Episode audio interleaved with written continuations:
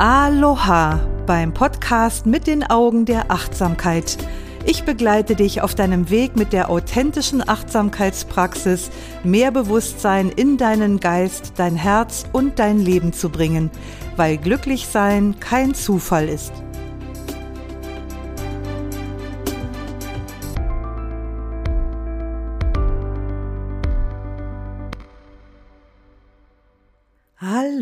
Hallo, hallo. Ich bin Doris Kirch, Achtsamkeitslehrerin und Ausbilderin und ich grüße dich ganz herzlich zur neuen Folge meines Podcasts mit den Augen der Achtsamkeit. Wir setzen heute unser Thema vom letzten Mal fort. Wir gehen also weiter in dem Prozess, wie du als Mutter deine Achtsamkeitspraxis gestalten kannst, wie du mit deinen inneren Ansprüchen und Antreibern umgehst und wie du es schaffst, deinen Kindern den Geist der Achtsamkeit nahezubringen, ohne ihnen irgendetwas überzustülpen. Ja, darüber möchte ich heute reden und das hat nochmal sehr viel mit einem richtigen Verständnis von Achtsamkeit zu tun und mit einer richtigen inneren Einstellung zu deiner Achtsamkeitspraxis. Das ist nämlich die Basis von allem.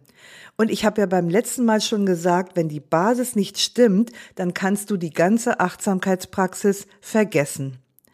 Also diesmal wieder weitere echte Basics. Und dann werden die Tipps für den Alltag, die ich dir in der nächsten Folge zeigen möchte, auf einen wirklich fruchtbaren Boden fallen und auch von Erfolg gekrönt sein. Ja, zum heutigen Einstieg möchte ich dich erstmal einladen, dich von einer bestimmten Idee zu verabschieden, nämlich von der Idee von dir als Supermama. Die Achtsamkeit wird, wie ich gesehen habe, nämlich in einigen Büchern dafür missbraucht, dieses Selbstbild einer Mutter zu fördern. Und das finde ich nicht nur unrealistisch, das führt auch direkt in Frustration und Stress. Und manchmal denke ich, dass der sogenannte Mama-Burnout weniger die Folge von Lebensumständen ist, als von dem, was in den Büchern über Achtsamkeit von unkundigen Personen geschrieben wird. Also verabschiede dich erstmal von der Idee der Supermama. Denn eine achtsame Mama zu sein bedeutet vor allem eine authentische Mama zu sein. Und das bezieht all deine Stärken mit ein und gleichermaßen auch all deine Schwäche. Achtsamkeit in ihrer verzerrten Form als McMindfulness wird oft missbraucht, um solch ein glamouröses und, wie gesagt, völlig unrealistisches Mutterbild zu fördern. Sowas erzeugt Unzulänglichkeitsgefühle und es vermittelt den Kindern auch ein völlig falsches Bild von Achtsamkeit und auch davon, was Muttersein bedeutet. Wenn du deinen Kindern also ein realistisches Mutterbild vermitteln möchtest, dann zeigst du dich ihnen durch dein authentisches Vorbild. Zum Beispiel darin, dass eine Mutter nicht jederzeit und unbegrenzt verfügbar und immer topfit sein muss. Und indem du Grenzen setzt und nicht verbirgst, dass du dich auch mal müde, überfordert und verletzbar fühlst, lehrst du deine Kinder etwas über Grenzen, wie man sie setzt und dass es okay ist, sich auch mal müde, überfordert oder verletzbar zu fühlen. Dann lernen deine Kinder nämlich etwas über realistische Selbstsorge, nämlich dass es nicht nur darum geht, also auch für eine Mutter nicht nur darum geht, sich um andere zu kümmern, sondern gleichermaßen auch gut für sich selbst zu sorgen.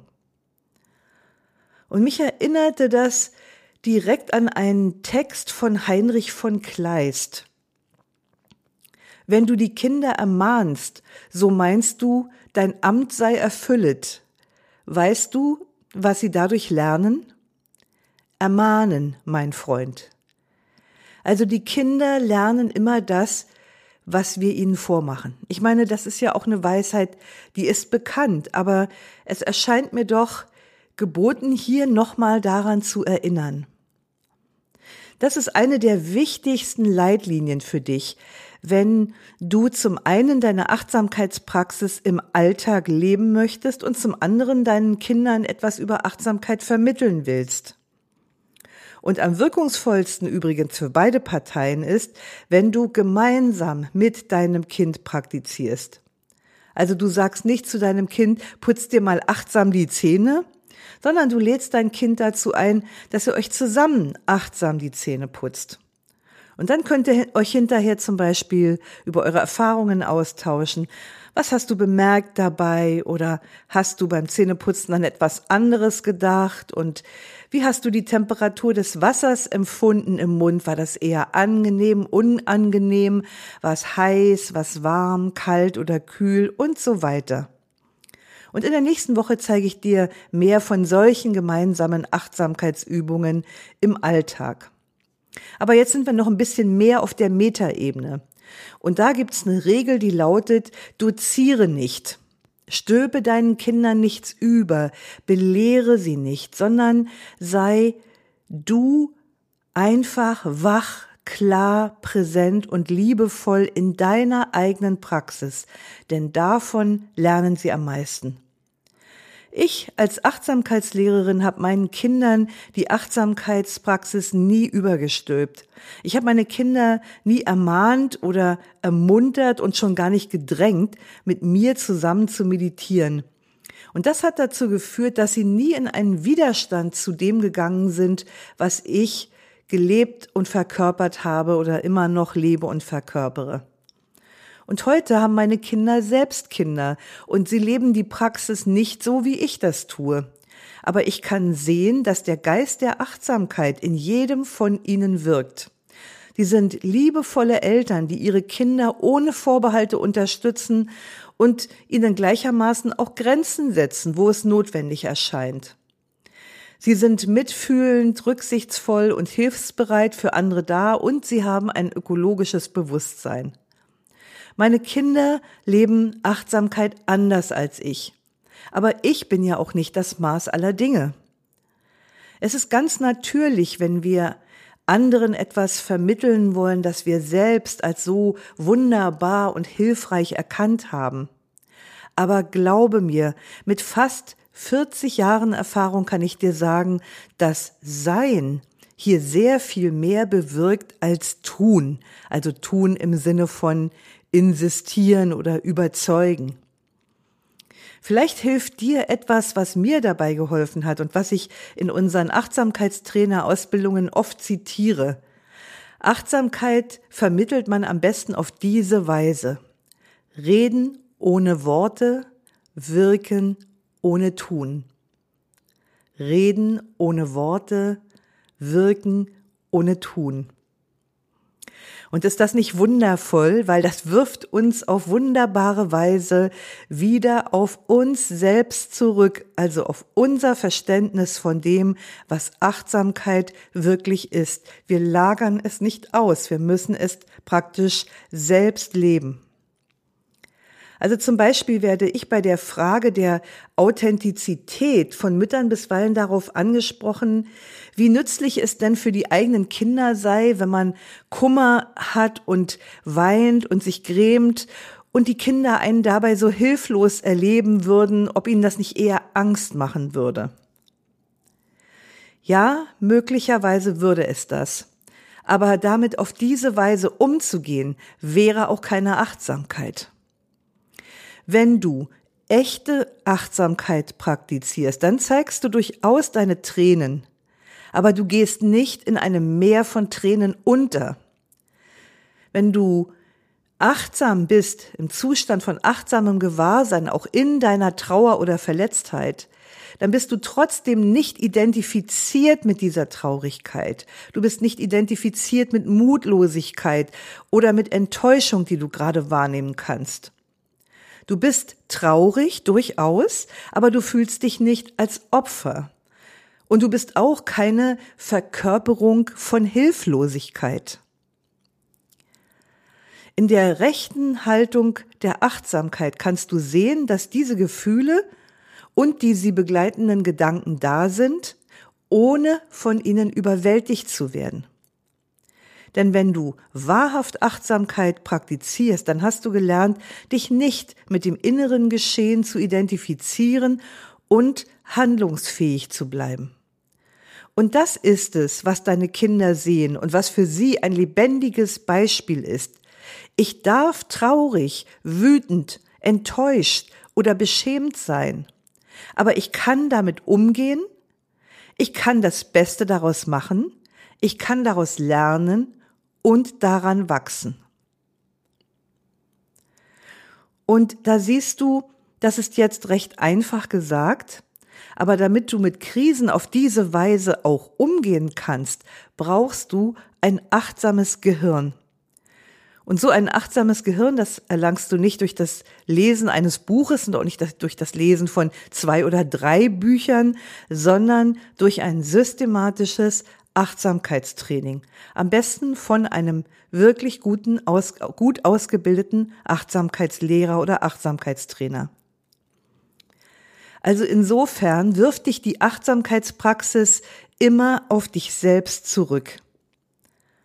Wenn du dich also über die Unachtsamkeit deiner Kinder aufregst oder wenn du dir mehr Achtsamkeit von ihnen wünschst, dann schau mal auf deine eigene Praxis und du wirst erstaunt sein. Okay, das war erstmal das Wichtigste. Sein statt tun. Dabei fällt mir übrigens gerade eine süße Situation mit meiner jüngsten Tochter ein. Da war sie ungefähr dreieinhalb oder vier Jahre alt. Und eines Tages, als ich mit verschränkten Beinen in der Meditation gesessen habe, da kam sie ganz leise auf Zehenspitzen ins Zimmer, hat sich schweigend in meinem Schoß zusammengerollt und ist dort bis zum Ende meiner Meditation liegen geblieben. Und jetzt denkst du vielleicht, wow, wie cool, sich davon nicht gestört zu fühlen. Aber lass uns mal über diese Störungen reden, die für viele Mütter mit Kindern ein Riesenproblem sind, wie ich immer wieder höre. Die Fähigkeit, mich davon nicht gestört zu fühlen, war das Ergebnis eines Prozesses, also das Ergebnis einer inneren Auseinandersetzung mit mir selbst und meiner Achtsamkeitspraxis. Da gab es nämlich mal einen Zeitraum, an dem ich nicht morgens meditiert habe, sondern nachmittags. Und meine beiden älteren Kinder waren damals 13 und 15 Jahre alt. Und ich habe immer Bescheid gesagt, wenn ich mich zum Meditieren in mein Zimmer zurückgezogen habe. Also dann habe ich immer drum gebeten, das zu respektieren und mich nicht zu stören. Und als wenn das direkt eine Einladung gewesen wäre, ich konnte fast in jeder 30 bis 45 äh, minütigen Meditation damit rechnen, dass einer von den beiden reingeschneit kam, weil er irgendetwas wollte. Und oft waren das auch noch Dinge, die hätte man durchaus auch nachher noch fragen können. Und irgendwann habe ich dann gemerkt, dass ich in der Meditation immer unruhiger wurde, weil ich innerlich schon direkt darauf gewartet habe, dass gleich wieder einer an die Tür klopft. Und ich wurde ziemlich ungehalten und eigentlich auch so ein bisschen wütend über diese Störungen. Und als mir dann mein Zustand so richtig ins Bewusstsein kam, habe ich darüber reflektiert und ich bin zu einigen erstaunlichen Einsichten gekommen. Und apropos Einsichten übrigens, deshalb heißt die Achtsamkeitspraxis in der buddhistischen Tradition, also ihrem Ursprung nach, auch Vipassana-Praxis. Und Vipassana bedeutet so viel wie Einsicht. Also wir bekommen Einsichten in unsere eigenen inneren Strukturen und das konnte ich in dieser Situation wieder mal so wunderbar an mir selbst beobachten. Ich erhielt also Einsicht in meine innere Haltung zur Meditation. Ich sah, dass ich eine bestimmte Vorstellung von meiner Achtsamkeitsmeditation gehabt habe. Meine Meditation sollte auf jeden Fall unbehelligt und störungsfrei sein. Und alles, was nicht in diese Vorstellung gepasst hat, war eben Störung. Und dann habe ich begriffen, dass nur dann etwas eine Störung ist, wenn ich es dazu erkläre.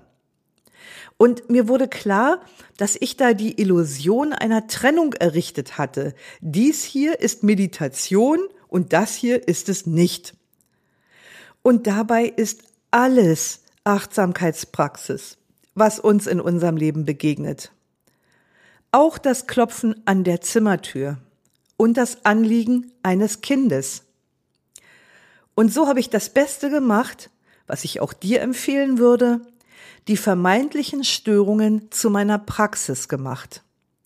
Ich habe also beobachtet, wie das Hemmnis Unruhe präsent war. Es gibt ja in der Meditation diese fünf Hemmnisse und eins dieser Hemmnisse ist Unruhe. Und da konnte ich dann direkt beobachten, oh, das Hindernis Unruhe ist gerade wieder am Wirken. Und das ging aus meiner Angst hervor, aus den Vorstellungen, die ich aufgebaut habe. Also, das heißt, mein Geist war schon wieder in der Zukunft.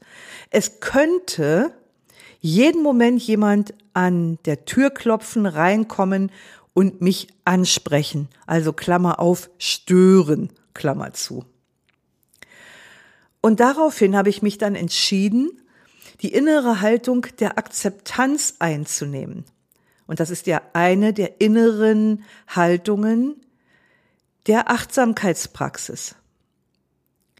Ja, da ist Angst, dass das passiert. Da ist so die Befürchtung, dass gleich wieder jemand an der Tür klopft. Das ist, was mein Kopf mir erzählt. Ja, so ist das gerade.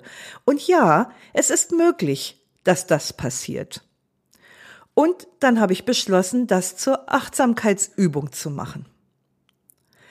Wenn jemand von den Kindern in der nächsten Zeit während des Sitzens in mein Zimmer kam, dann habe ich mich seinem Anliegen kurz zugewendet, anschließend wieder die Augen geschlossen und interessiert registriert, wie viel neue Gedanken, Emotionen und körperliche Unruhe die Situation gerade angetriggert hat. Also richtig nach den Regeln der Kunst. Gedanke für Gedanke, Gefühl für Gefühl, Körperempfindung für Körperempfindung haben mein inneres System durchlaufen, aber ohne auf Widerstand zu treffen. Und dadurch hat sich schrittweise das Ganze immer mehr beruhigt. Und zwar nicht nur innerhalb einer Meditation, sondern auch von Meditation zu Meditation. Also ich will nicht sagen, dass ich überhaupt nicht mehr störanfällig bin. Das poppt einfach immer wieder mal auf. Aber ich kann heute sehr viel schneller sehen, was da passiert, wenn eine vermeintliche Störung aufpoppt. Und ich kann das sofort verinnerlichen. Ich setze dem keinen Widerstand entgegen. Ich füttere dieses Hemmnis quasi nicht weiter, sondern lass das wirklich alles durchlaufen, mach es zu meiner Praxis. Und übrigens nebenbei bemerkt, nachdem ich diese Lektion gelernt hatte und praktisch störungsfrei meditieren konnte, sind meine Kinder während der Meditation nicht mehr in mein Zimmer gekommen. Also das fand ich auch ziemlich bemerkenswert. Wenn du also das Gefühl hast, dass deine Kinder deine Meditation stören, dann meditierst du nicht. Jedenfalls nicht im Sinne der Achtsamkeitsmeditation. Mir begegnen immer wieder mal Mütter, die Probleme mit ihrer Achtsamkeitsmeditation haben. Und wenn ich dann mal nachfrage, dann kriege ich meistens gesagt, dass sie kein wirkliches Achtsamkeitstraining durchlaufen haben. Sie versuchen sich da irgendwie durchzuwursteln. Sie haben hier auf Instagram ein bisschen gelesen und da mal ein Buch gelesen und dann versuchen sie selber da irgendwie was zu machen.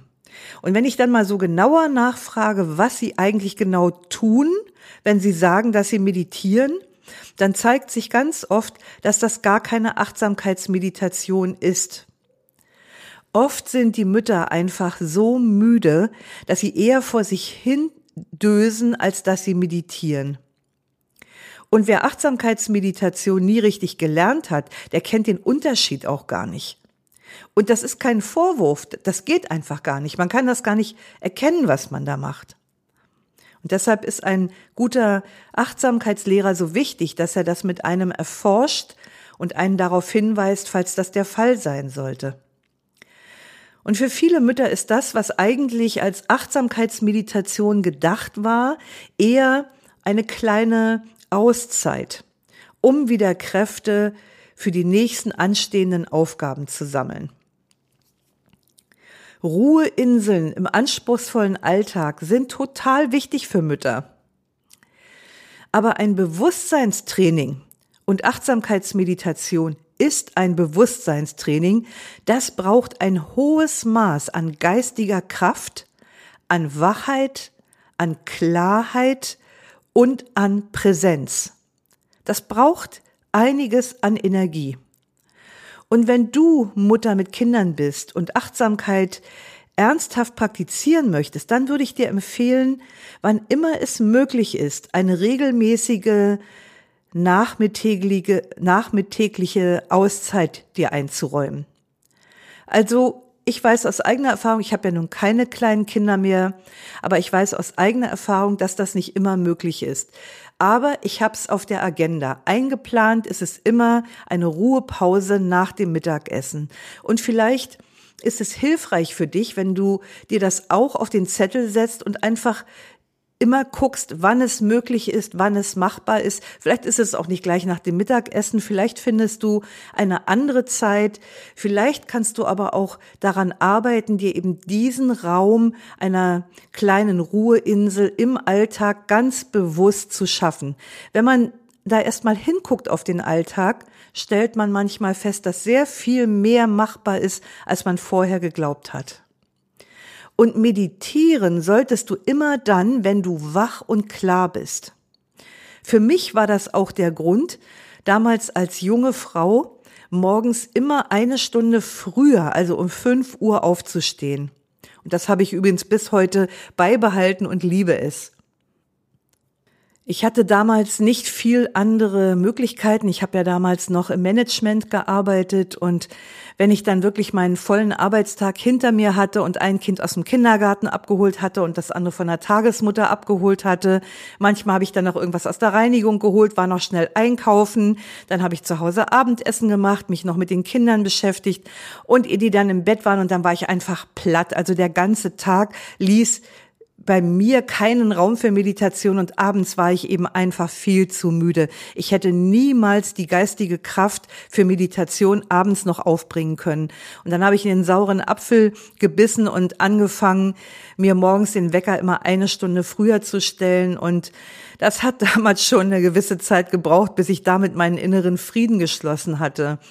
Aber andererseits möchte ich da auch eine Erfahrung mit dir teilen.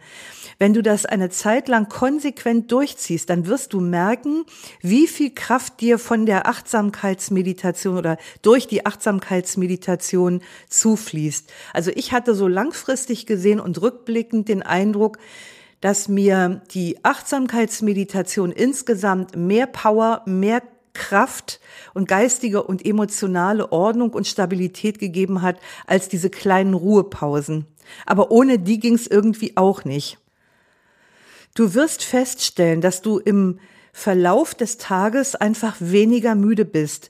Du bist konzentrierter, du machst Dinge effizienter, du verausgabst dich nicht, indem du blind auf jeden Impuls anspringst und insgesamt wirst du merken, dass du viel besser für dich sorgst.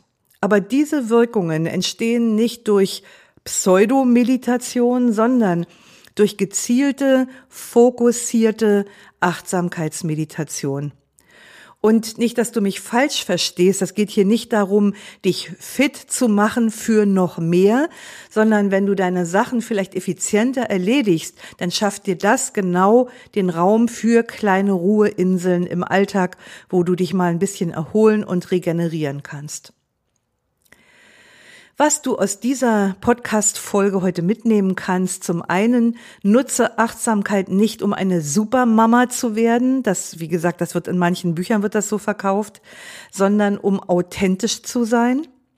Stülpe deinem Kind keine Achtsamkeitsübungen über, sondern sei eher ein gutes Vorbild mit deiner eigenen Praxis. Und Drittens, deine Überforderung, Wut oder Traurigkeit stärken die Resilienz deines Kindes aber nur, wenn du auf eine achtsame Weise damit umgehst.